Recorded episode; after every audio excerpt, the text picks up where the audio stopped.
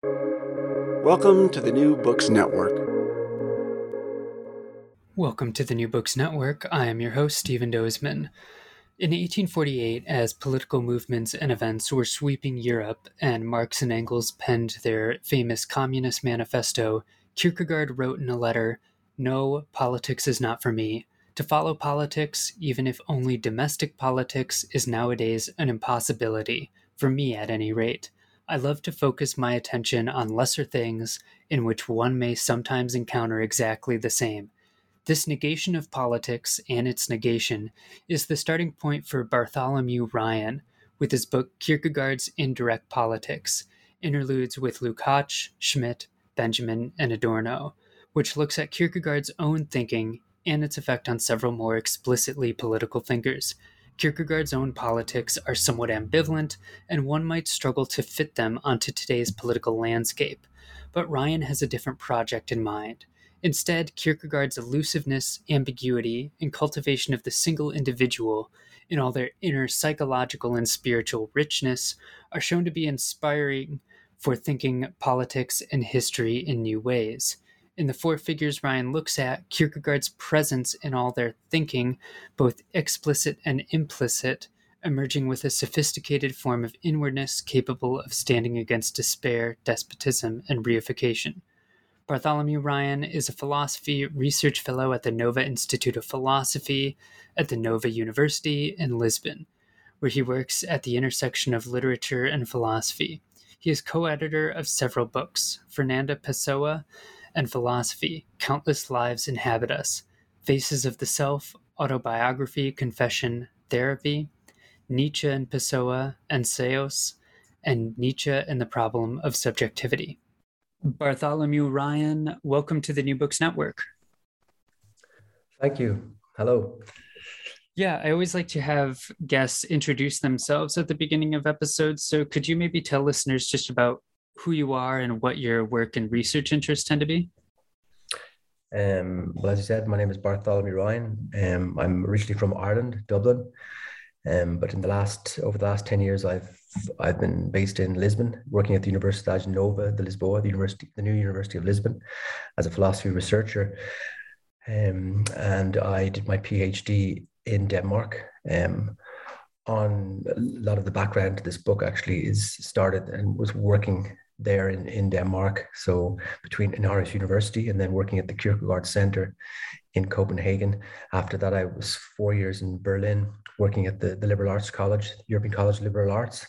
At the time, it was called that. Now I think it's called Bard College Berlin. But I left just before that that change, and I went to Lisbon. And my main research, I guess, has always been, um, I guess you could call it interdisciplinary um, mixing the political with the philosophical, the philosophical with the poetic, um, so dealing uh, comfortably with philosophers, critical theorists, and and writers like James Joyce or um, Fernando Pessoa in Portugal. Um, so yeah, and I've written quite a lot on and people like mostly in, in the kind of the sphere of modernism. So from the end of the 19th century up until World War II, I guess. So yeah, people like Nietzsche and Kierkegaard and some of the existentialists, and also all this literature that was coming out primarily in Europe.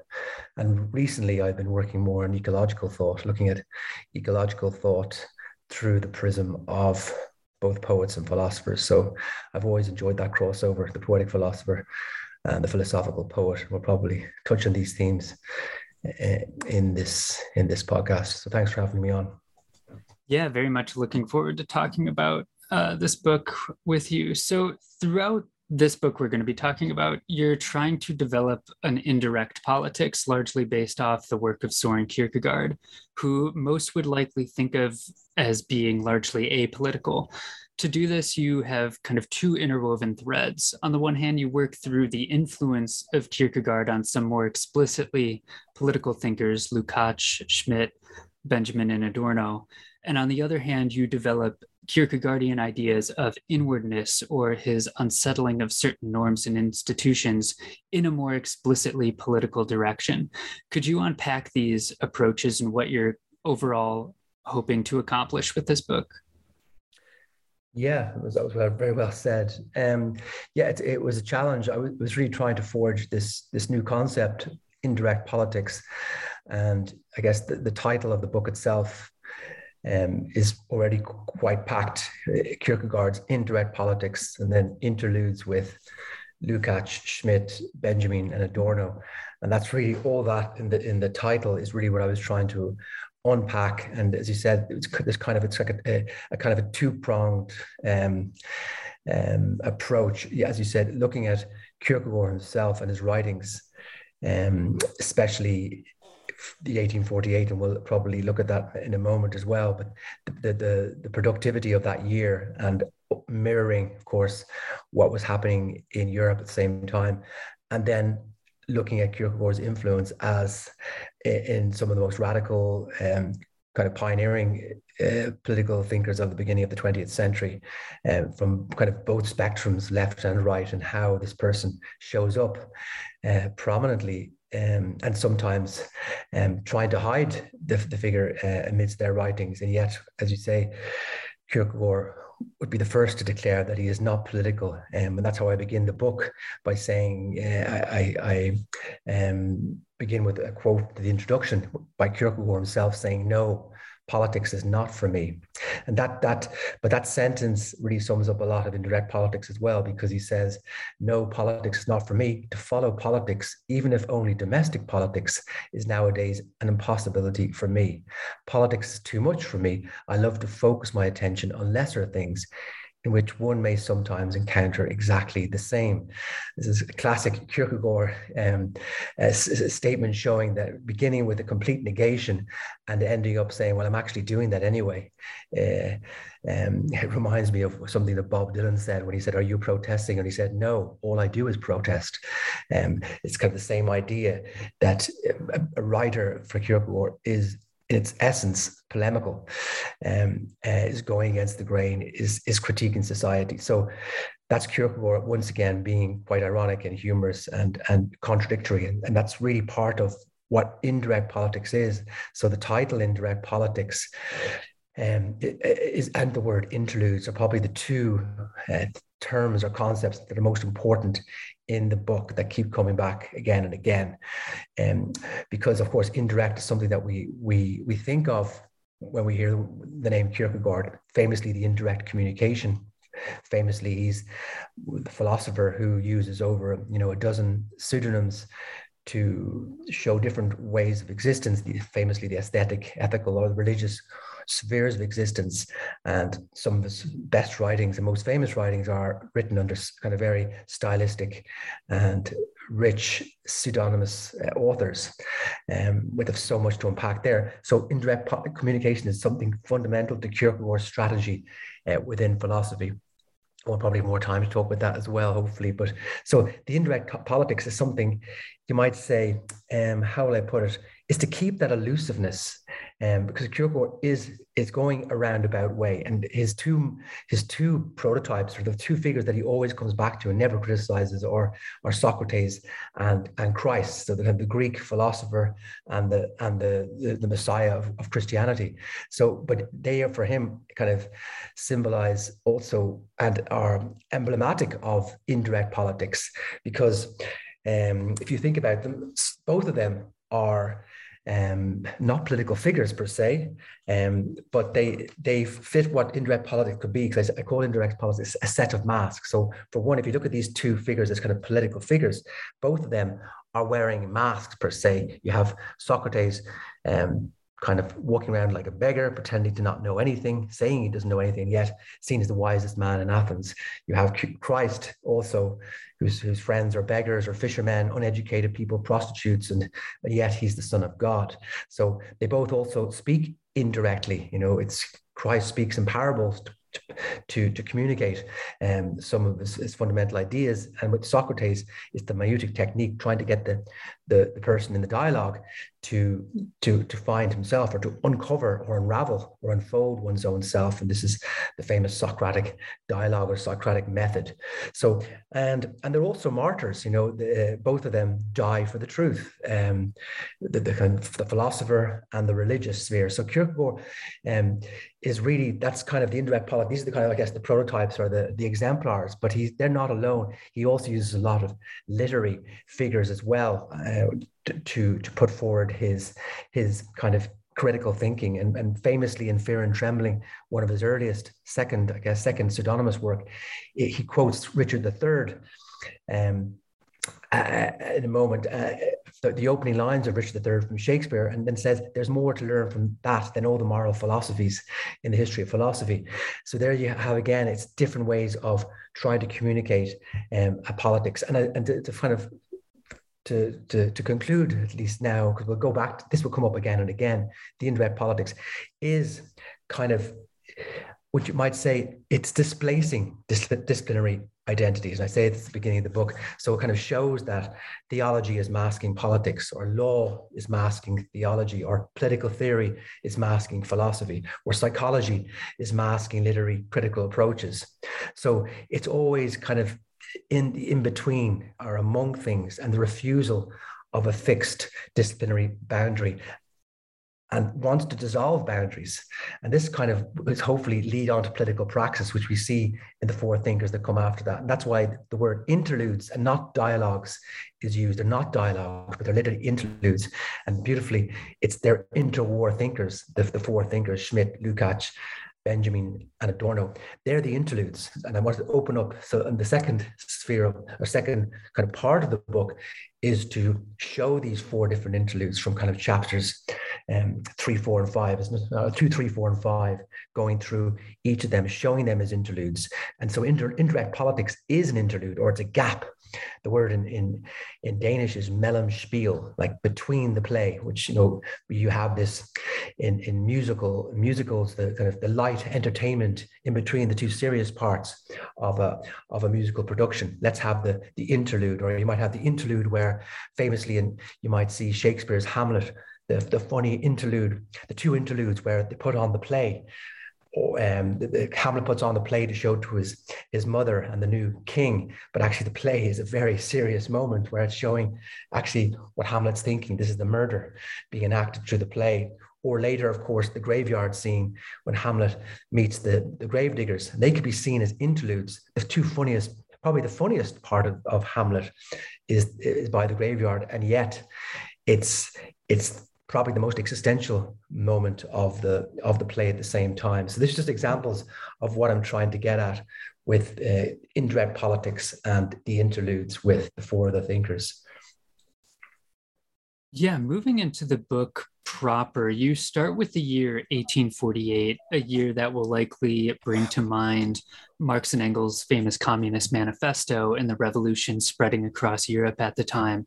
Before getting to Kierkegaard, could you unpack what was going on in the background, particularly in Germany and Denmark, so as to set the stage for Kierkegaard's own intellectual development at this time? Yeah. Okay. Well, yeah. I mean, 1848 is kind of it's it's both um, sim, a symbol and, and a, a, very concrete reality of of history. So all over Europe, um, there was there was revolutions happening. I call that chapter actually in chapter one. Um, I guess I think I remember revolution. Um, um, 18 of reaction and, and revolution. So strong reactionary forces are, are re-emerging and emerging or being confronted, and also many revolutionary um, forces as well. So, um, how will I put this? Um, well, in, in 1848, you had over almost 50 areas all over. You couldn't call them countries. Many of them were just states. I mean, Germany didn't exist, Italy didn't exist. They were various states, but there was there was the rise of really um, kind of a, a whole liberal movement, mostly mostly bourgeois movement, but also working classes as well. Um, kind of the the quest for um, getting rid of the, uh, monarch, uh, the structures of monarchy and kind of the, the birth of nation states kind of coming from the, the movement of romanticism from the late kind of 18th century. Um, so suddenly there was this call for more political participation, the freedom of the press, um, economic rights for, for working class, and of course the rise of, of nationalism. And, and the end of absolute monarchy did come about in Denmark in 1848. So this was a, a massive thing. It became a, I guess it became a, a constitutional monarchy. So the national liberals of Denmark succeeded. Most of the revolutions in 1848 failed. And famously, the Communist Manifesto by Marx and Engels was was published that year, the most famous of all communist uh, texts, and I mean Marx's most famous, Engels and Marx, that was published. So there's a great hope, a kind of a call to the revolutions, not only from the bourgeoisie but the working class. So in, in Germany there was a big revolution in the march, and this kind of a call for again freedom of the press, freedom of the assembly. But the, the conservative aristocracy did defeat them, and most of the, the leaders of 1848 across from the Habsburg Empire and Romania, you sweeping all across Europe, most of them went into exile or prison. Even in Ireland, where I come from, this was the age of the famine, you know, the, the famine, the Irish famine from kind of 45, 46, 47. And there were famines all over Europe, not just Ireland. I guess Ireland was the most devastated because it almost crippled the, the country by at least a third. So um, people, huge numbers dying, up, they can't really tell, up to a million and up to a million emigrating as well. So Marx and Engels were very aware of this uh, and were writing about that as well. So a lot of this then after 1848, there was a kind of return to reactionism and return to the security of, of certain monarchies. But there had been a great shakeup, and it's seen very much as a great symbol um, for, for world affairs. And of course, there's also just to kind of finish there there's also kind of a conflict between the german states and and denmark itself in the kind of low the, the, called the schleswig and holstein areas where because of this new constitutional monarchy um, Germany were trying to build their own German state and taking them away from Denmark, but Denmark beat them. There was a war going on, um, which Kierkegaard was very aware of, of course, as well. People were dying. It was very Copenhagen was a small town. You could see the effects of war, but the, the Danes won in 1848, even though the um, the, the, Germans had some didn't have to align completely with the constitutional monarchy of Denmark. But then later on, not I think in 1864, the Germans retook that area of South, kind of South Denmark, and of course, and then a few years later became became the Prussian the Prussian Empire, beginning of the Prussian Empire, um, and and Denmark suffered economically during this time, even though it was like a Pyrrhic victory. When it's even though it had kind of secured that area, was economically in a very in a difficult state. Saying that during Kierkegaard time, Kierkegaard's time, it was also the golden age of Danish culture.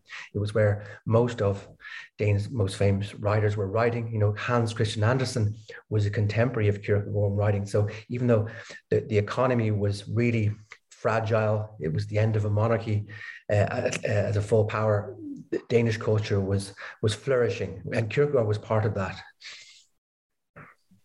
Yeah, I'll just add something. Uh, you mentioned the name of the first chapter. It's actually Crossroads of Revolution and Reaction, and that's very important as we work into discussing Kierkegaard. So, on that note, um, you note that 1848 was a remarkably productive year for Kierkegaard himself, although it needs to be put into his own kind of personal context as well. At this time, he is fresh off the infamous Corsair affair, and also around this time, he had been considering ceasing to write and instead was considering pursuing a pastoral appointment with the church, although that obviously didn't pan out. Instead, he ended up hammering out numerous books under a variety of pseudonyms that year, and in Europe, opinion, this year represents a major turning point in his own thinking. Could you tell us a bit about what was going on at this time for him?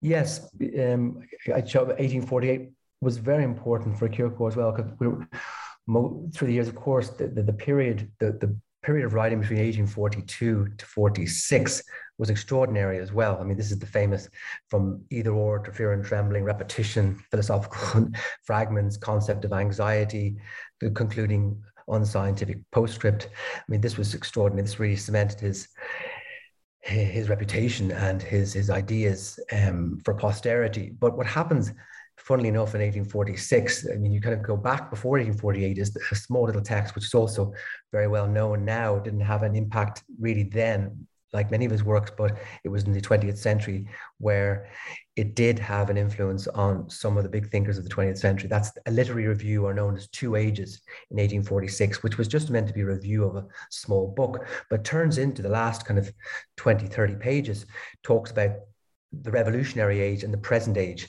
and the present age being the age which he's living through now, which was kind of a shock in a way because even though the world was at revolution, there was, you know, this was the time of, of Marx and Engels um, and a growing um, disenchantment and the birth of very lots of new ideas um, across Europe. And yet Kierkegaard called the present age the age without passion, the age of reflection, the age where superficiality is, is being uh, tr- uh, kind of celebrated and level, levelness, everything's been leveled off into mediocrity. So you see this kind of disdain for the bourgeoisie, the middle class, that are almost taking away the kind of grandeur or heroic element of of existential uh, being. And of, course, that also ties in with his also his other attack on on the, the church. So the church being kind of just incorporated into the bourgeois existence as he says if you're if you're danish you're a christian and vice versa. There's no there's no battle at all there. So this is what he was thinking in 1846 and writing. At the same time as you say he thought that was it for him. He had he had done what he needed to do to the point where he thought he was meant to die in 1846 because he was there was seven children. He was only two of them were left at that stage. Him and his brother, who become a pastor, was a, quite a well known pastor. So here was Kierkegaard thinking, what will I do next? And so it, what happens is he does write before 48 a, a, formidable work called Works of Love, where you see this new, uh, a very different kind of Kierkegaard emerging, which is a Kierkegaard community community, looking at love, um, follow a neighbor, and go through various um, sections, kind of meditating on, on St. Paul's in the New Testament, and, and also another large work, work called Upbuilding um, Discourses for Various Spirits, both written under his own name. But then in 48, while all this is happening in the background uh, across Europe and in Denmark, he writes Christian discourses, which is an often overlooked text, again, under his own name. Maybe the title puts philosophers off, but within that text, um, you have an extraordinary, dense philosophical um, analysis of what it means literally to exist in the face of um, the various temptations of contemporary existence. And he calls them the, the cares of a Kumring, care, Sorg um, in German, which Heidegger takes on as an important theme in his being in time later in the 20th century. And Heidegger was a very a serious reader of Kierkegaard and the formation of a, as a philosopher. So he would have been very aware of Christian discourses. So this kind of uh, very important text that comes out um, in, in, in 1848, but also he writes the point of view, um, looking at the report to history. It's kind of a, a very strange autobiography. It's it's his Ecce Homo, but um, he withholds most of, of the publication of that, but writes it analyzing his own work and how what his pseudonymous works mean, and then forms the, the great the kind of last great uh, pseudonymous author Anti-Climacus, who's the author of Sickness unto Death and Practicing Christianity. Again, two extremely polem- polemical um, texts. The first might showing you the, the, the sickness, the second one showing the cure. And this is where you see Socrates coming to the forefront of practice Christianity as a figure that's alongside Christ. As he says, we don't need a new republic. We don't need this. We need what we need is a new Socrates. So you see this uh, single individual emerging in a more nuanced and more coherent form as someone that's engaged in society. So there's a paradox or contradiction happening in Kierkegaard. On one hand, he's now reaching out to the common man or trying to be the common man, but at the same time, using the single individual was quite an isolated, almost aristocratic, uh, demanding figure. So it reminds me all sometimes of, of the great 20th century writer James Joyce, who, on the one hand, wants to write books for everybody, you know, the, for the complete common man. Um, and for the, the, the bourgeois man uh, or and woman in both Ulysses and Finnegans Wake, and yet writing in the most difficult experimental language. Finnegans Wake, arguably the most uh, experimental, uh, audacious book in the English language, but yet about a very common, uh, unheroic family. Kierkegaard, of course, is not going as far as, as Joyce, but the point is he's actually now trying to speak to the common man, but at the same time the common man, high expectations. And Kierkegaard's audience, of course, are the bourgeoisie. This could be, we could see this as defense of him later if he's just seen as a bourgeois decadence. But actually, Kierkegaard, he's trying to wake up the bourgeois. Here, they're his target of attack. They really are the, the one that he's targeting, him himself included, you know, um, as he says himself, I'm not a writer of my books, I'm a reader of my books. Um, so that's what's happening with him in 1848. Uh, and it, there's a, just to conclude there, there is very interesting interestingly, the, around Easter time, 1848, in his journals, he talks about how he must now um, he must now speak. Um, first of all, it's about being silent. There's almost this kind of I don't religiosity going through him at that period that maybe I, I need to, to remain go silent to become that pastor. And there's a period over the Easter Easter break where he becomes silent, but then he comes back out again and says, "I must speak." And and we maybe we'll have time, or at least to think about for future readers of Kierkegaard this word silence and speaking, which I kind of touch on at the end of the book, but just be silent is really to listen is to, to, you know it's it's not a a silence is an activity just as, as much as prayer is an act of listening. And and in, in the text that he was writing in 1848 called uh, on the lily in the field and the bird in the air a very small text which has three discourses joy. It begins with obedience. Obedience is a silence obedience and joy and they're interlinked and it's a very it's interesting to read that text because there's no mention of any philosophers or or at all. It's written in a very simple form, but you have this. It's almost a call to living affirmatively. But silence and joy, silence and obedience are very interconnected. So, obedience, the etymology of obedience is to listen, the capacity to listen, to listen before, an audio, obedecer. Um, and you see that e- much easier in the in the Danish with the lydighed is the word lyd is sound, lydighed. So it's the soundness. Listening to the sound is actually the form of obedience. So um, there's a lot going on with Kierkegaard in 1848, and and very very productive. And most Christianity, practicing Christianity was also written that year, even though he published it in 1850. Um, so there you go.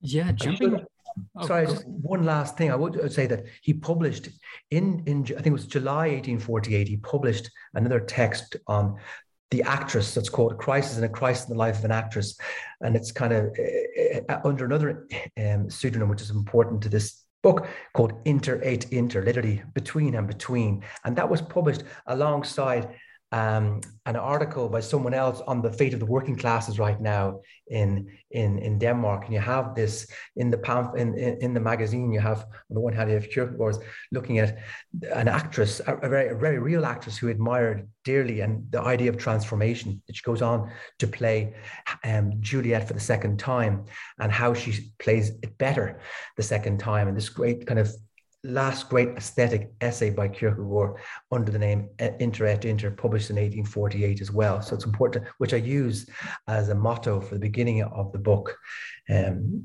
on restlessness and the infinite infinity infinity of restlessness.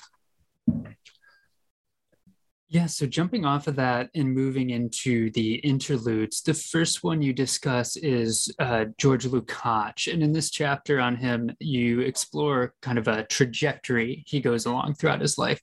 Uh, but I think it's worth starting with his early writings like Soul and Form, Theory of the Novel, History and Class Consciousness. And here Lukács is very much in dialogue with Kierkegaard on the value of inwardness, reflection, and cultivation of the inner life in what they refer to as the Faustian man.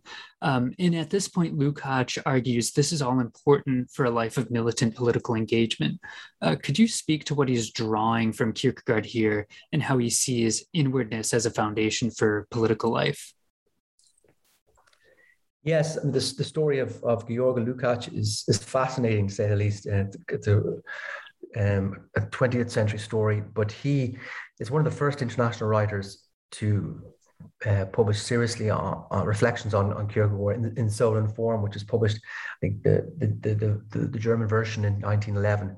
He wrote in Hungarian and in German, and a small collection of essays where you, you see Lukács uh, famously known as kind of the, the romantic anti-capitalist phase.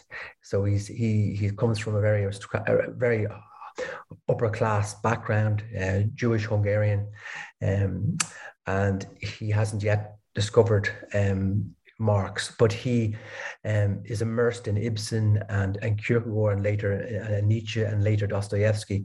And he talks about the foundering of form upon life. He was very drawn to Kierkegaard in this early essay, looking at, and I don't think that ever leaves him actually. He sees Kierkegaard as trying to kind of combine, bringing together both thought and action or the gesture and the form. What happens with the gesture? And in this in this essay he sees this kind of great honesty in in kierkegaard um, an existential honesty how to live. And kind of this is again very much pre pre heidegger pre sartre where Lukács and Soul and Form is very much right, kind of carving out these existential themes in, in, in, the very first decade of the 20th century via Kierkegaard. And that's where he was very drawn to him. And later in Theory of the Novel, which is kind of, it was written during World War One. So dramatic things happening, especially from where Lukács was. He was in Budapest and World War One and the, the, the collapse of the Habsburg Empire, the Austro-Hungarian um, Empire was happening. So there was very much uh, turmoil, both in the personal life and the, life political life um, around Lukács, and he was trying to write literally a text for of a he was a Kierkegaardian critique of Hegel, um, and looking at the disintegration of forms and how Kierkegaard had somehow tapped into this fragmentation of, of modern society and and leaving open, open, a gap. But he moved, was starting to move away from Kierkegaard as he got further into reading Hegel and looking at Dostoevsky perhaps be able to do a better job than Kierkegaard. And the, the theory of the novel famously ends with Dostoevsky um, and how we must leave the, the age of absolute sinfulness. The age of absolute sinfulness is actually a term by Fichte, um, a contemporary of Hegel. But um, Lukács talked about we must leave now the age of absolute sinfulness. And, and Dostoevsky may be a, the one, and he was becoming more attracted to the Dostoevsky, especially now the Russian Revolution happened in 1917. And Dostoevsky was somebody who had lived through uh, turmoil and the age revolution and somehow was seen as a prophet figure for, for Lukács. So, and then of course, famously, Lukács then makes the leap into um, into Bolshevism and joins the to the shock of all of his friends. I mean, this is a person who studied with Georg Simmel and Max Weber. Um, and and for many of them it was a shock that he had made this leap and and there's a great there's a beautiful essay by um, uh, a Hungarian writer um, uh, András Nagy, who wrote, writes a small an essay called Abraham the Communist, and that was very um, important for me um, for for writing my own book here. Um, and his kind of his idea or theory is that it was through, you know, Lukács is the is the Abraham. You know, it's it's through reading Kierkegaard that he was able to make the leap of faith into into Marxism and into to become a Bolshevik member for the rest of his life, you know, and, and stood by it till the end of his life. So um, that's again the contradictions um, of of within Lukács. And we say the Faustian phase. Um, you could also, looking back now uh, at the book, and Hamlet is very present in the book, but there's two phases really. There's the Hamlet and the Faust. You know, the Faust is the decisionist moment. You know, the the, the almost the, the the binary is like the either or serving. You know, to have all the the the riches of the world, but yet give away your soul. And there's kind of this moment of decision, the Faustian moment, or Hamlet, the embodiment of ambiguity and procrastination and and and, and turmoil. So um, you have that with with Lukács and Kierkegaard. Um, this this and, and and Lukács talks about him kind of being having two souls, you know, having uh, this conflict within him at the beginning. At the, preface, the famous preface, the 1967 preface, it's either in that there's two amazing prefaces, both for the theory of the novel and history and class consciousness, where he's looking back at his work. And he says in the, in the theory of the novel preface that Kierkegaard was present all the way through theory of the novel. Um, and he and refers to uh, him kind of going through that Faustian phase. And the same with Kierkegaard. Kierkegaard is a very young man before publishing his first major work, either or. He wanted to write a book on Faust. Um, but um, someone else got there before him, famously Martensen, a pastor who was kind of his enemy throughout his life. So Faust turns up scattered throughout either or in different ways and through fear and trembling and repetition. So that's kind of the, the initial and formative phase of Lukács. So, moving along through Lukács's life and his work, he eventually has a substantial turn away from Kierkegaard. So, whereas early work celebrated ambiguity as a starting point for reflection that could lead to praxis, the later Lukács, particularly in The Destruction of Reason, sees this existential ambiguity as a seed of fascism or totalitarianism. So Nietzsche and Heidegger are the primary targets of that book, but Kierkegaard also gets roped in as well as a form of bourgeois intellectual decadence that harbors political dangers. Although you argue this both misreads Kierkegaard and drops what was perhaps best in Lukács's early work. Could you speak to this shift?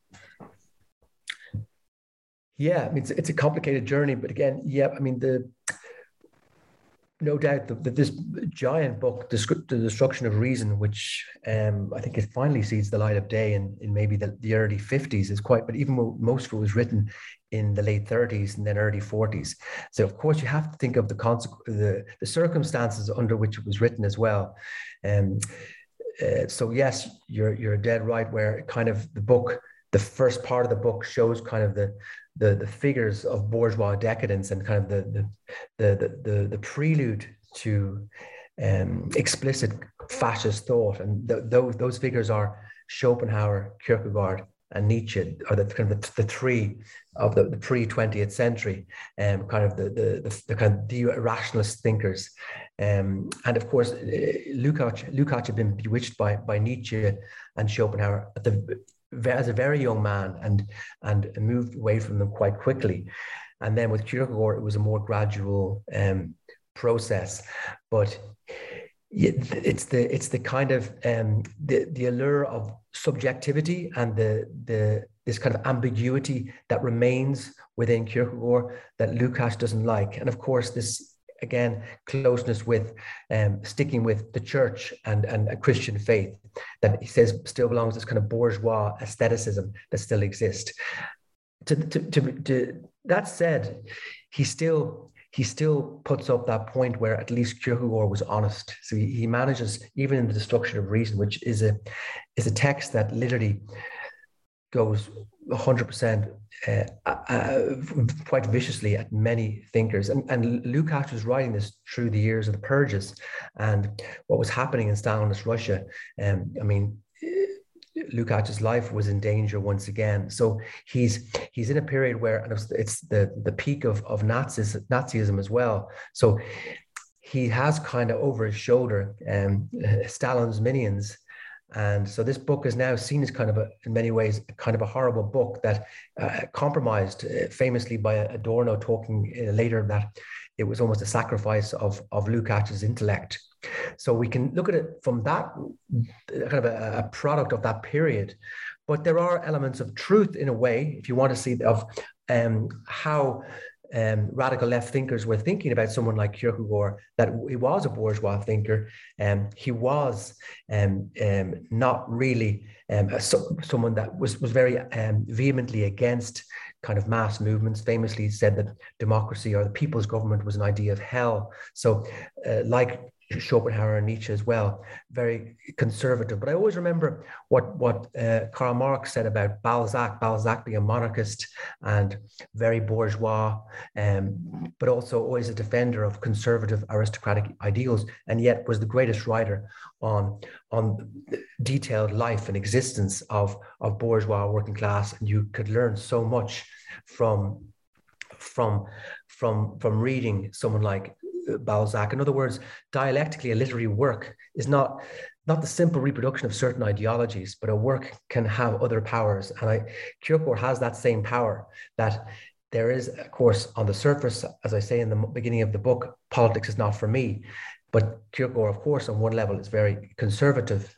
He likes the monarchy. He likes things the way they are. But but the work within Kierkegaard is extremely radical. And famously, he says the beginning of either or through a pseudonym, everyone wants freedom of speech. The problem is what happened to freedom of thought? So Kierkegaard's, we're, we're losing the freedom of thought, the freedom of, of, of real thinking.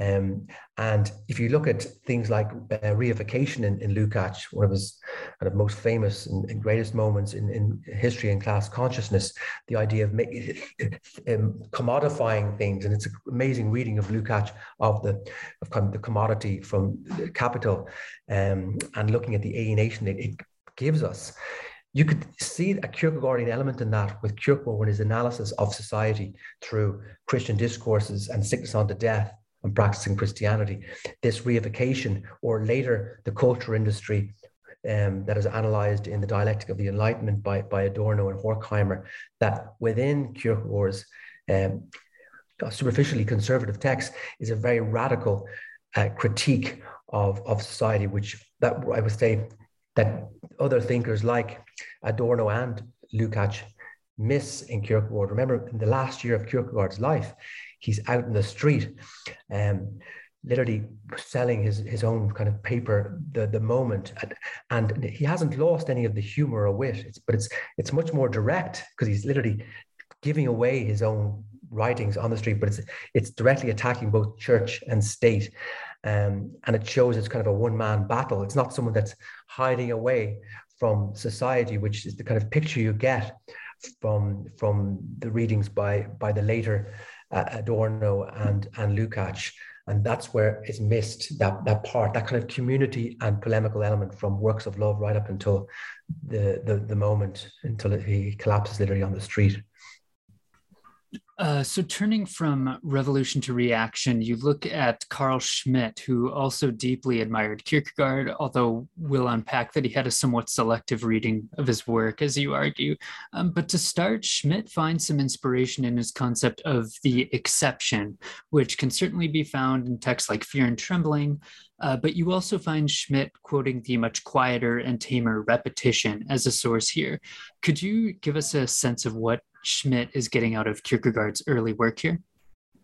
Yes, I mean the famous. The I look really at three texts um, by by Schmitt in, in this book: the um, political romanticism, um, political theology, and the concept of the political. Those three uh, are really what under the radar in this in this in this book. With the concept of the political, which comes out I think in 1922, the, the end of the first chapter um, Kierkegaard is quoted a long quote from repetition, and he doesn't mention Kierkegaard by name. He says a Protestant theologian.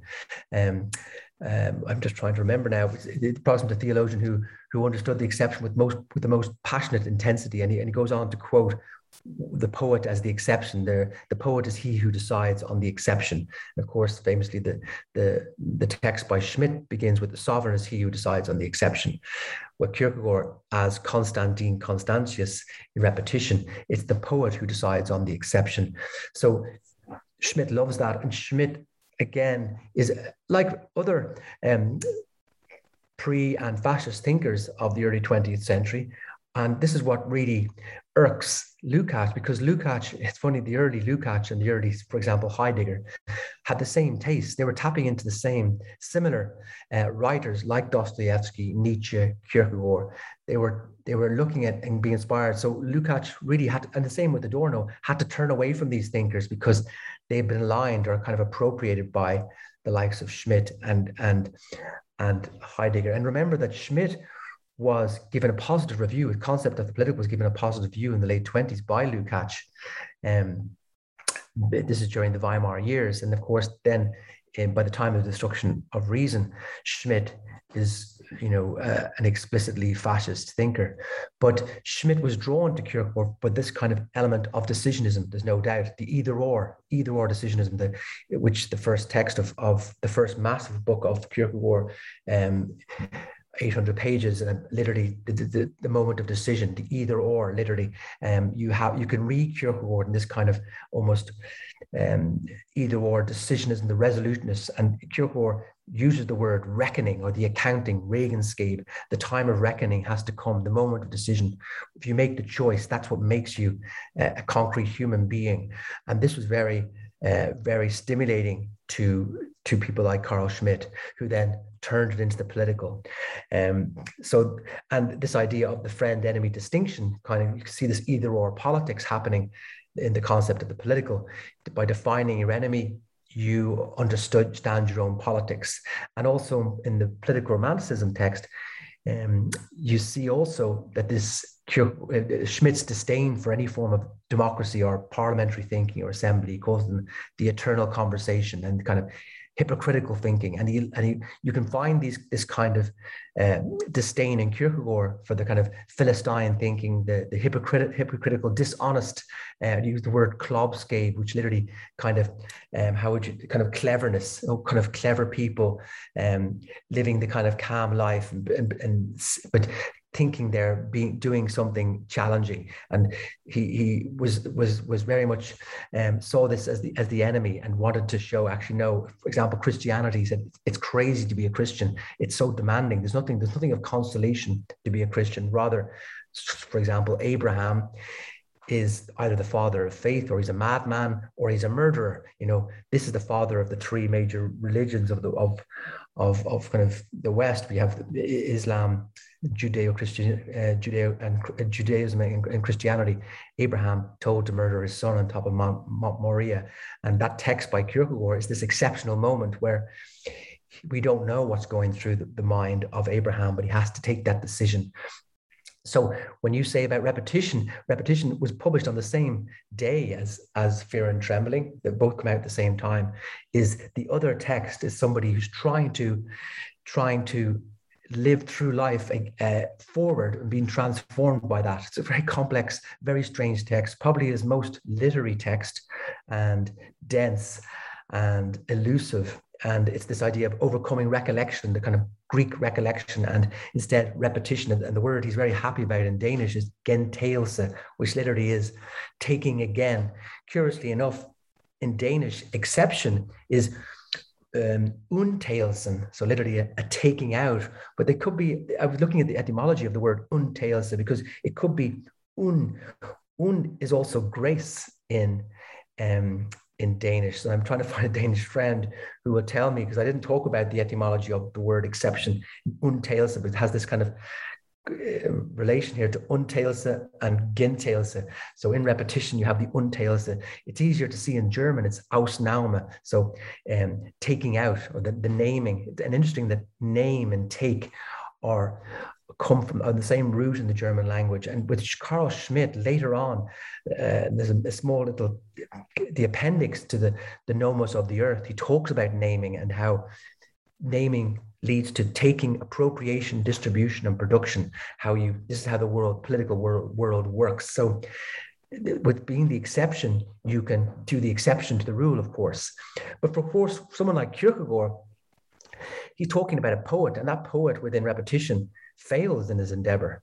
Um, he doesn't actually achieve repetition, but yet the poet can see with passionate intensity. The danger is that Schmitt um, um, it kind of politicizes this aesthetic element, while with with Kierkegaard, it remains in the aesthetic sphere, and he he keeps moving along. Of course, he he moves along through his writings, on one level leaping to the ethical phase, but also there's an interpenetration between the different spheres of existence as well. So I think Schmitt simplifies um, or just takes what he wants to take from from from his his writer. He calls him his, his, his brother in spirit in, in in his in some of his diary entries.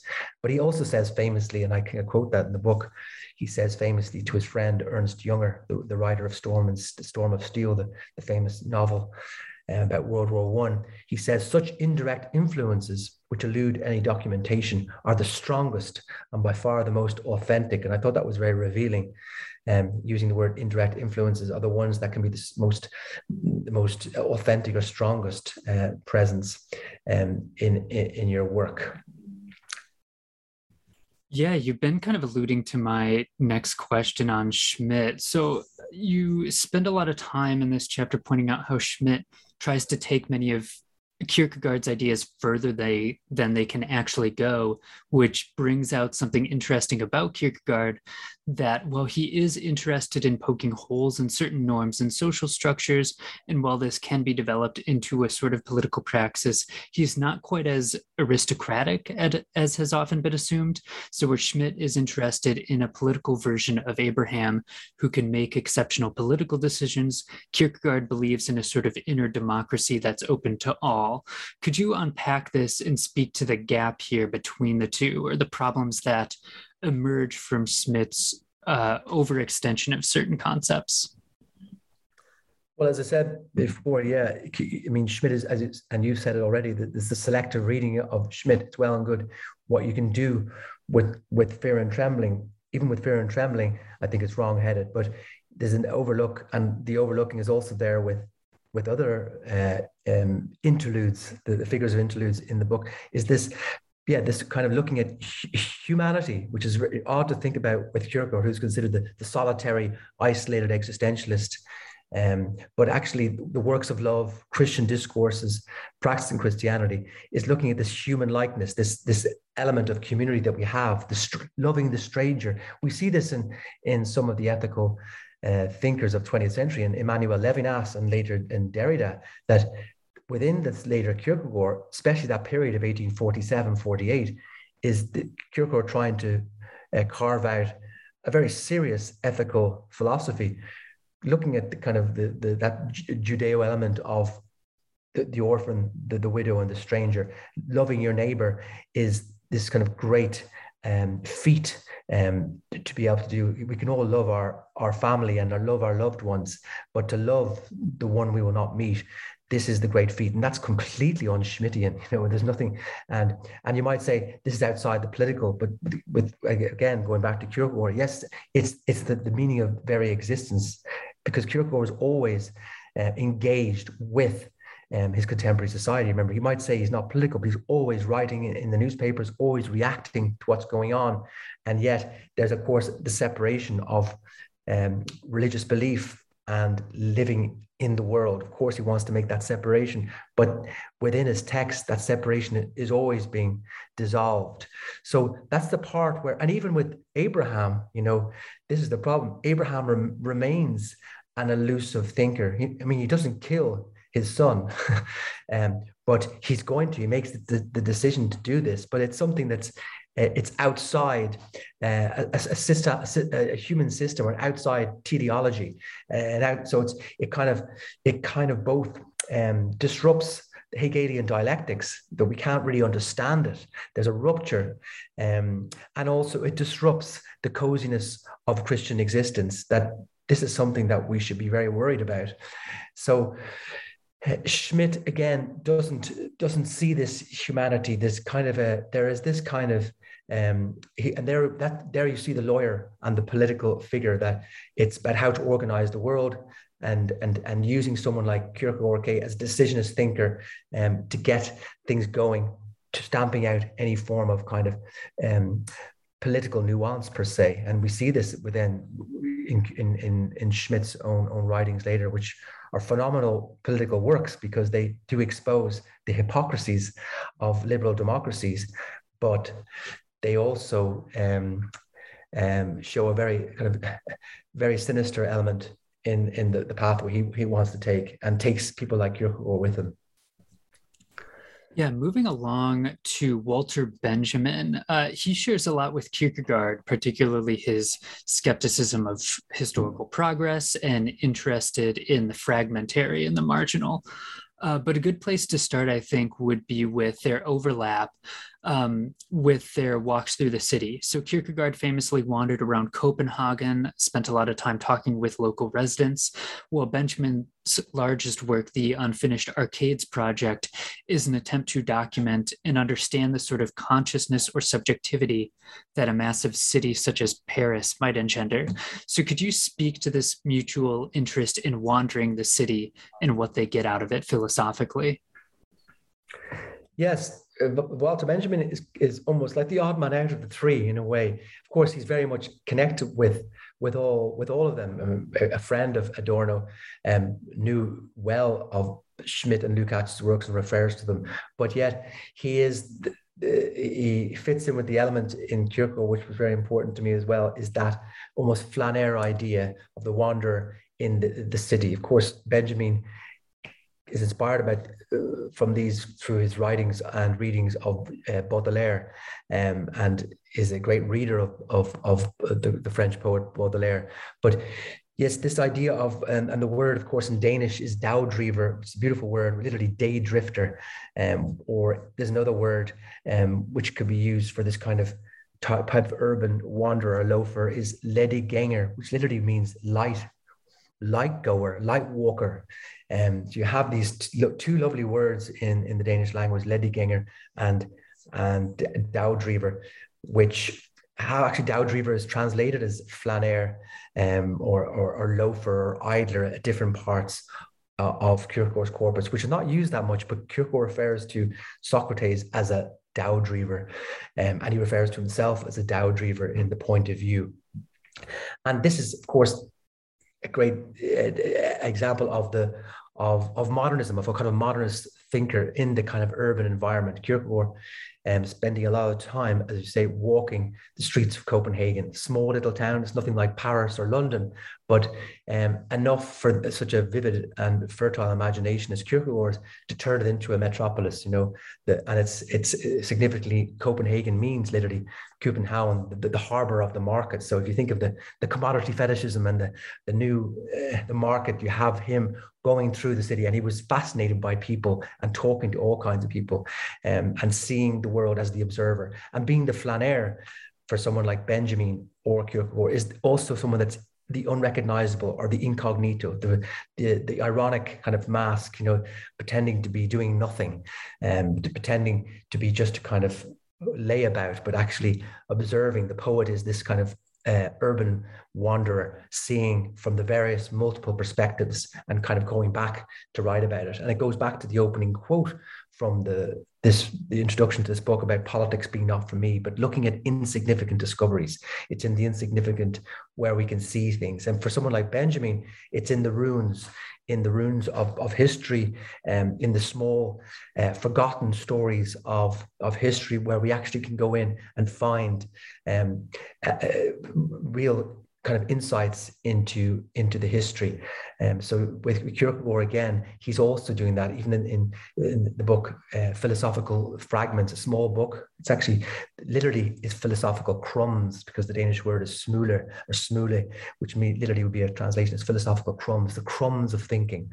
And it's in that book where there is an actual chapter called interlude and it's almost uh, the most one of the most dense chapters that Kierkegaard ever wrote.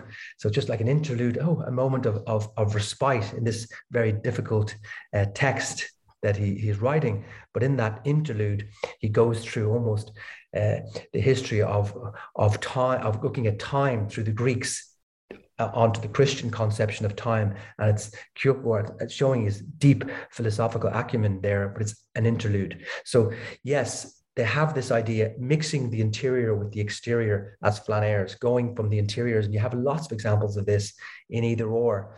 Descriptions of, of places, the names of streets, all over. You could learn all about Copenhagen by by reading either or and the description of places, people, um, how they are, and and and Benjamin. You know, you fast forward to Benjamin's monumental unfinished work, the Arcades Project, collecting and collecting and collecting, and that's very modern, of course. That this you see this with the great 20th century modern writers back again joyce or um, of course you have even dostoevsky in the 19th century with st petersburg there, there's, a, there's an affinity between a city and a writer that's very powerful. Even in, in portugal here with fernando pessoa if you want to read about lisbon read, you read pessoa wandering the streets.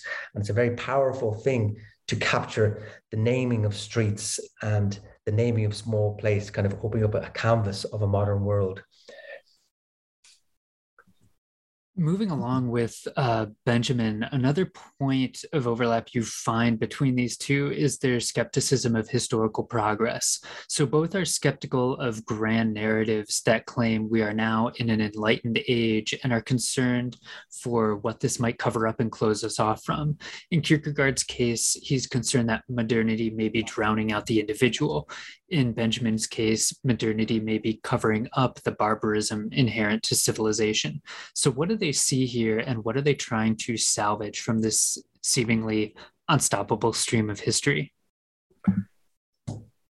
Yeah, but in the case of Kierkegaard, you have, of course, it was most of the the established philosophy there was Hegelian philosophy, even though it kind of it come late later to, to Denmark. So I always think of Kierkegaard was not per se so vehemently against Hegel as more vehemently against the Hegelians or the Danish Hegelians, as he says himself. Uh, he says when he, he, he, discovered Schopenhauer in, literally in his last year and a half of his life, while Schopenhauer has, Schopenhauer has to deal with wind blowers of, of call them the Hegelian wind blowers. I have to deal with the wind suckers, the ones that are sucking in the Hegelian air into Denmark. Um, and so um, what Kierkegaard's great fear was, and I, was that these kind of abstract philosophies that you know the, the, genius of Hegel, and he says even in a footnote in a, in a note in the diary, diary, if if Hegel had written the science of logic and said this was just an experiment, um, he would have been the greatest thinker of all time, but he didn't, and as a result, he's comical. So it's this kind of hubris that he's worried about, and that the loss of of, in this case, the single individual, the, the enkelt is the, the Danish word, a specific individual has been lost in abstract, not only in philosophy, but of course it's also happening for Kierkegaard in mass movements. And this is, of course, the Industrial Revolution is happening. This is the really where things, is the birth of, of mass journalism happening, which Kierkegaard was involved and fell victim to at the same time, um, where it's very easy suddenly to find yourself in a very superficial um, place with ideas and with um, socio political activity and even the economy. The beginning of and end of Fear and Trembling is a uh, it relates both to the economy and ideas. He says, even in the world of ideas, like in the world of, of the economics, there has been a vertical sale of everything. So everything has gone down. And he talks about the age of disintegration um, in 1848, that this is the age of disintegration where everything is collapsed, collapsing.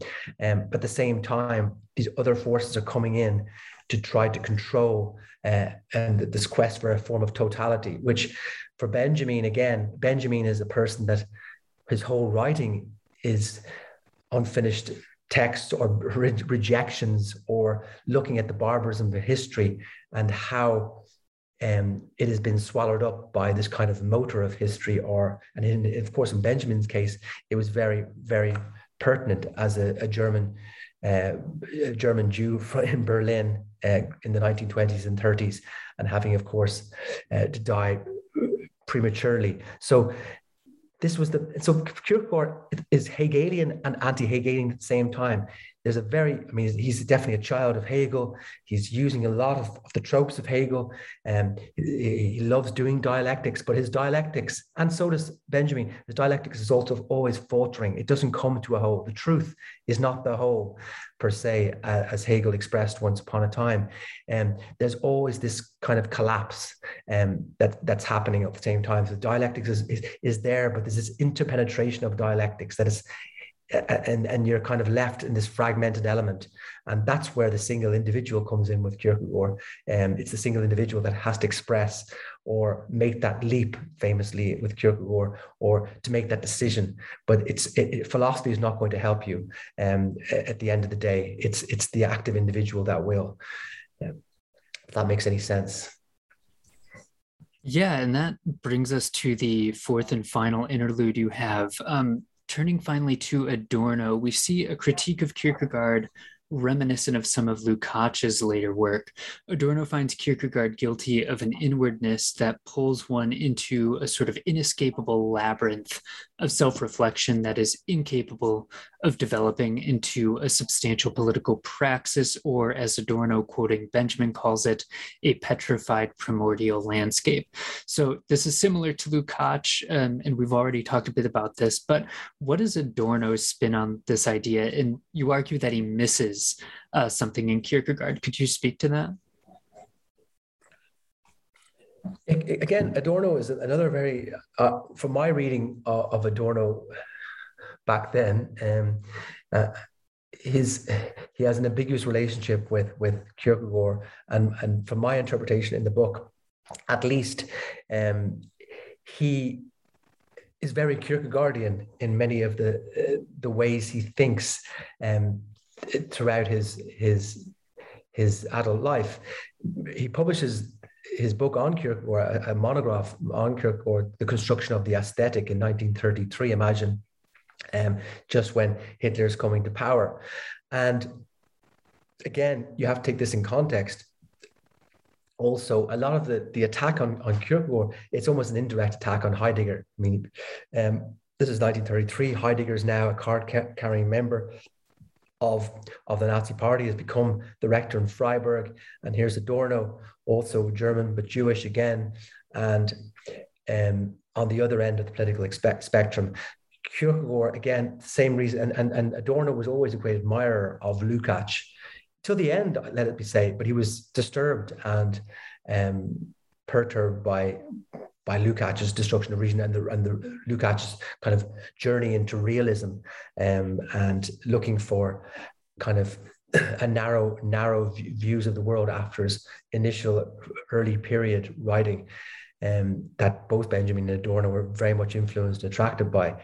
But with with with Kierkegaard yes it's it's the problem of of he thinks that you're stuck in this um, almost it, you become paralyzed. Isn't it? Kierkegaard never leaves the aesthetic realm in a way for Adorno. There, it's almost a fetishization of of inwardness or uh, Innerlichkeit in in German that you you never really get out of. And this again is again Adorno showing through the eyes of the Frankfurt School of, or critical theory that this is remaining you remain apolitical you remain ambiguous uh, you remain cut off you remain fundamentally bourgeois and without responsibility so that's more or less the, the problem that that Adorno has with Kierkegaard, but later Adorno Kierkegaard turns up very positively in, in, in, snippets in Adorno's work, and he goes back to it to, to Kierkegaard later, looking at works of love and other texts. So even though Adorno is very much turns with and goes with Marx and Hegel, Kierkegaard is still present in, especially in Minima Moralia, one of probably uh, um, Adorno's most beautiful text uh, written during the war, Reflections on a Damaged Life, Minima Moralia, where you, when you see Kierkegaard in that text, you see a, a different Kierkegaard than the one that's under critique. And, and in very Kierkegaardian fashion, by writing a whole monograph on Kierkegaard, it's it's a love letter in a way. It's a, it's a farewell to Kierkegaard, and um, so it's it's dense with it's it's a loving critique of Kierkegaard. What I will say is that yes, I, I, without repeating myself, just that Adorno doesn't see the the praxis that Kierkegaard actually uh, does engage with. Um, of course, it's a very lonely um, praxis that he makes, but the the the 1840 the, the 1855 praxis, there's no mention of Christian discourses in Adorno's critique. Um, there's very little mention of, of works of love in the construction of the aesthetic. So it's very there's some very superficial parts to the, the reading and what what access he had to Kierkegaard um, at that time um, was was not some of it was quite limited. Remember, Kierkegaard's also greatest editor in German at the time was a guy called Emanuel Hirsch, who was part of that generation of Schmitt and Heidegger, very much aligned with the Nazis, a great Kierkegaard scholar, but, but editing it in a way that you're presenting Kierkegaard as a very hard-nailed uh, philosopher of decisionism, um, which inspired this generation of of, of thinkers in, in radical theology and philosophy phenomenology in Germany, um, which Adorno did not like. So he's kind of going through these these these texts uh, of of Hirsch. So that's what Adorno misses. Um, and I tried to show, almost turning back on Adorno. Actually, Adorno is is completing what Kierkegaard was trying to do um, a, a century earlier. Um, in, in a secular world, in a world, post-Christian world, with Adorno very much involved and showing that through through different texts. Um, like you'll see in his in his in his aesthetic theory and his his kind of people like Samuel Beckett or um, with Kafka um, or Trakl, these, these favorite writers of Adorno, which are showing the powerless of existence. But he he so he has this he he hates philosophers that try to be uh, artists at the same time. Like so, he really goes after someone like Sartre that are doing philosophy. But Kierkegaard is an ambiguous one because he's not really doing um, either philosophy sometimes or writing literary text. Again, we're back to that interlude or indirect politics that's happening and that's something that would attract Adorno. Adorno liked these kind of difficult um, things that are hard to classify. That I think still remains with Kierkegaard after all the critique uh, that, that, Adorno does, and in his last two works, Aesthetic Theory and Negative Dialectics. I find Kierkegaard still very much present there. Hegel, Kierkegaard, and Marx are somehow being interwoven in in Adorno's final works. Yeah, bringing this part of the conversation to a close and picking up something you were alluding to, tying things off with Adorno and Kierkegaard, you bring forward the question of who who am I speaking to? Who is the writer here? Who is the reader? Uh, Kierkegaard opens up via his pseudonyms a sort of groundless ground of identities, but it also opens up possibilities for reading and writing as a form of resistance to reification, something Adorno does pick up on. Could you explain what's going on for both thinkers here? Yeah, I mean, this is the to whom am I speaking? You see this this question turning up in a few moments um, in in Kierkegaard's work. Um, in in in sickness unto death, he, there's a moment where he almost gives a, a, a very intense definition of what the religious poet is. This kind of paradox. We didn't talk about paradox so much in this podcast. The paradox being fundamental to to to Kierkegaard's writings. The paradox. The thinker without paradox is like the lover without passion. You know, he's uh, famously Johannes Climacus says, but to whom am I speaking? Um, it's when he he's like, who am I speaking? Who is the reader? Or who, who am I speaking before a God, before an entity, or for, before posterity? And again, I I bring in Hamlet here, the very first two words of Hamlet, who's there? Um, and not only that, so that's the first two, the, the, the, question that begins Hamlet, who's there? Nay, speak and stand forth. So it's this kind of, so yeah, if you could read, dissect um, the beginning of Hamlet, who's there? Nay, the negation, and speak and stand and unfold yourself. This really, for me, is very, if you read it through Kierkegaardian eyes, this could be a sum up of, of much of what Kierkegaard is trying to do, and which eludes um, any form of capture. So, um, and I, when I say eluding any form of capture, because that's the whole point of Kierkegaard's thought through titles of his books, um, through the use of, of different pseudonyms, and um, through the kind of um, inter interpenetration of different disciplines within the text themselves. And, and that's really important. This, this idea of selfhood. And again, another paradox with Kierkegaard, it's all about becoming the self, isn't it? Where he'll say the, the purity of uh, the purity to will one thing, uh, to try to, to have that selfhood. Um, but at the same time, by doing that, he's creating a kind of a plurality of, of, of subjects or a plurality of selfhood that you know, it's almost what the exact opposite, opposite of what he wants to do, but that who's there, that that listener. And again, you have these kind of silent elements, which we've talked about already. You know, Frater Taciturnus is one of his pseudonyms, the, the silent brother, who is listening to Quidam. Quidam, this is in Stages on Life's Way. Um, which takes up the guilty, not guilty part, takes up nearly two thirds of the book, and Quidam, which literally the, the whatness um, character is talking, trying to overcome a love affair. He's looking at being a poet, and it's the silent brother that responds. And he'll say at the end of that book, after going trawling through, and not many people read the whole of that book because it's, it's, extremely dense, it's very allegorical, full of various um, literary motifs. And at the end of the book, Frater Taciturnus literally says, Who am I speaking to? Who is left? Um, maybe there's nobody left at all. And at, at, that, at that moment, you have two or three pages of the finest uh, Danish prose you're going to find, and people forget that Kierkegaard is one of the greatest writers in the Danish language, where he talks about the what is um, what is this language, and he goes through it in very different different forms. It's almost he's playing the end because he thinks there's nobody left there, uh, and Kierkegaard returning to his beloved Danish language to, to close the book.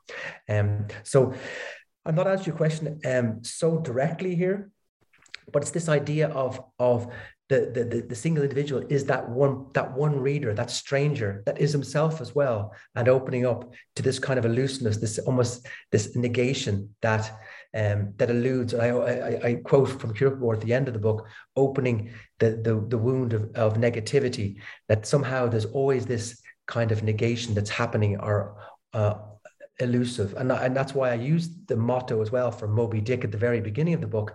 Um, true places, um, it wasn't on any map, true places uh, never are. It's not the, the, quote I'm trying to remember, but yeah, it wasn't on any map, true places never are. It's not an accident then that someone like Deleuze uh, and Guattari in their book A Thousand Plateaus call Moby Dick the great the great masterpiece of becoming.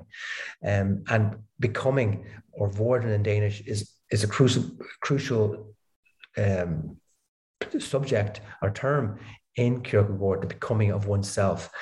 But that who's there, which he refers to also, it, come, comes back to Hamann and Herder uh, and these kind of German thinkers that were going against Kant at the time um, were kind of seen as the irrationalists uh, of the time and the, the time and remained um, close to, to Kierkegaard, especially Hamann. This kind of, despite everything, what's absent um, is is still is what we must kind of enter, you know. And now I'm I'm I'm jumping even further. Another um, famous reader of Kierkegaard is Wittgenstein. So you, who who says, of course, famously, that which we cannot speak about, we must pass over in silence. And you could read that through a Kierkegaardian light as well. And um, that that to who's who's there. That's the the, the hidden reader, the the hidden speaker, even um, is is what's left that, that something like Hegel or a, system cannot capture, cannot capture what is happening with Abraham and and Isaac as they go up to Mount Moriah, for example, um, or what is happening with Hamlet um, as he's just before he makes the decision. So this is the, the element of of who's there. Yeah, bringing this all to a close. So, we're currently living in an age of increasing political polarization, economic inequality, and incoming environmental catastrophe. Um, and in a time like that, stepping aside to take some time to read Kierkegaard or a host of related writers can at times seem like a sort of privileged form of bourgeois decadence. Uh, given everything we've put on the table, what does this attitude miss about the relationship between inwardness and political commitment? Uh, when not reading Marx or Lenin or going to protests, how would you encourage people, especially young people who are finding themselves compelled to get involved politically, uh, how would you encourage them to also think critically about that inner life and the relationship that might have to political engagement? Well, yeah, it's a it's a big question, um, and I can see that, and uh, like always, actually, it's not just now, but coming to Kierkegaard, there will be kind of blocks there. You kind of think, oh, Christian thinker, um, 19th century, why should I bother? Existentialism, come on, eh, you know, let's move on. So in a superficial approach, you you still have these these um, I guess blocks that turn up with approaching someone like Kierkegaard. But well, of course, like everything, when you when you when you dig deeper, what's what could be useful, or um, and I hate the word useful, but what could in some way wake us up or um, be a kind of a, a kickstart to some kind of engagement would be the element of Kierkegaard first is that again that the, the freedom to think. And i think that's very hard. And when he says that we have freedom of speech everywhere but we don't have the freedom of thought um, we're losing that that that talent or freedom for really um, thinking thinking critically um, and thinking in freedom which i think many young people can can feel that we're all everyone's speaking but um, who is actually really thinking. Um, that's one element. And the nu- nuance, the nuance that's in Kierkegaard um, that you can see through the various different writings that I think when we're living in these kind of very quite binary times or times where it's people are afraid to even speak uh, with with these divisions everywhere. I think Kierkegaard might help us to to see with more complexity and more nuance in how to live as human beings. And and thirdly, um, what's important as well, I think the element of of this Dagdriver is is is, is crucial. This kind of uh, as a kind of a an act of resistance against um, the age of information, the age of of this kind of um, leveling and, and, being attacked by just um, the disaster porn media or the, the, the, very serious questions of kind of apocalyptic feeling of, of, of climate change and all these things that this idea of, of being able to slow down. That's which is for Kierkegaard is, is taken very seriously this kind of taking with a with a kind of a, a, a pathos of distance to, to, to, quote to quote Nietzsche, but actually, but still being in in in society, talking, engaging, um, and and not being swept away by the speed of things. That's why I, I like the, the the painting for the book that I was allowed to use. It's El Hombre Blanco, uh, the the the man in white, which is by uh, Feininger, a German American artist, early 20th century, who lived in uh, Germany and Berlin through those chaotic times of, of, the 20s and 30s and finally fled in 1936 because this painting and these art was considered decadent art by the Nazis. But there's the, that, that's the flaneur going through, and you can see his shadow in black almost between his legs as well. And the, the skyscrapers now look are the, are the, new churches. So this is the modern world that we're, we're living in in the early modernism. I don't think, I think we can learn a lot from modernism in the 21st century. We're, we're not out of it. Actually, when you parallel the 1920s and 1930s to now the 2020s, 2030s, it's very sad that that could go this way as well, despite all our technology and information and very different world we have we're living in. We are also living in, a, in an age of hysteria, an age of of, of growing tensions, um, various forms of nationalisms as well.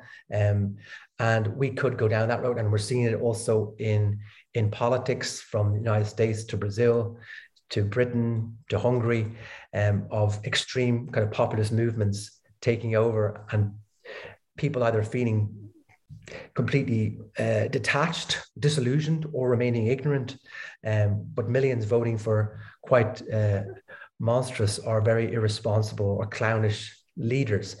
Someone like Kierkegaard might engage you, uh, almost chiseling away at your thought with those kind of the, the Socratic thinking and the, the, the, the Christ-like figure of, of, of society um, through through working, not being caught in these in these in these kind of frameworks, going against the tide, um, and managing to, to speak in, in nuances as well. But it's of course you have to be in a, in a privileged position to be able to get there at the same time.